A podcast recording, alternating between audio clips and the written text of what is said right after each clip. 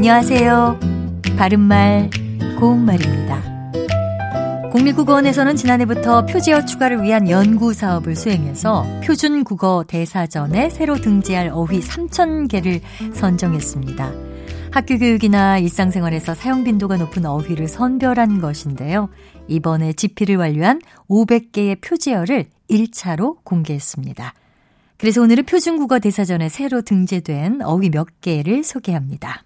먼저 반려동물이란 표현은 이미 사전에 올라가 있지만 반려동물 중에서 가장 많은 비중을 차지하는 개와 고양이에 대한 표현으로 반려견과 반려묘가 새로 표제어로 등재됐습니다.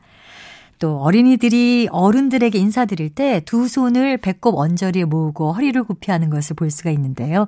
이와 같은 인사를 가리키는 배꼽 인사란 표현도 이번에 표제어가 됐습니다. 음치와 박치는 소리나 박자에 대한 감각이나 지각이 매우 무딘 사람을 가리키는 것으로 이미 표제어로 올라가 있는 표현이기도 합니다. 그런데 춤에 대한 감각이나 지각이 매우 무디어서 춤을 잘 못 추는 사람을 뜻하는 몸치라는 표현은 이번에 표제어가 됐습니다.